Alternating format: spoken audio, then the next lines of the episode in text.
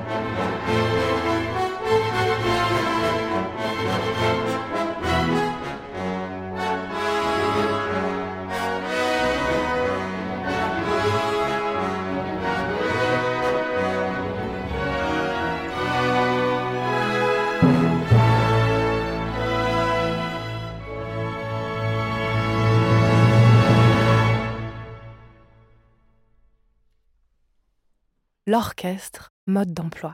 Retrouvez chaque semaine de nouveaux épisodes sur le site de l'Opéra Orchestre Montpellier et sur toutes les plateformes de podcast.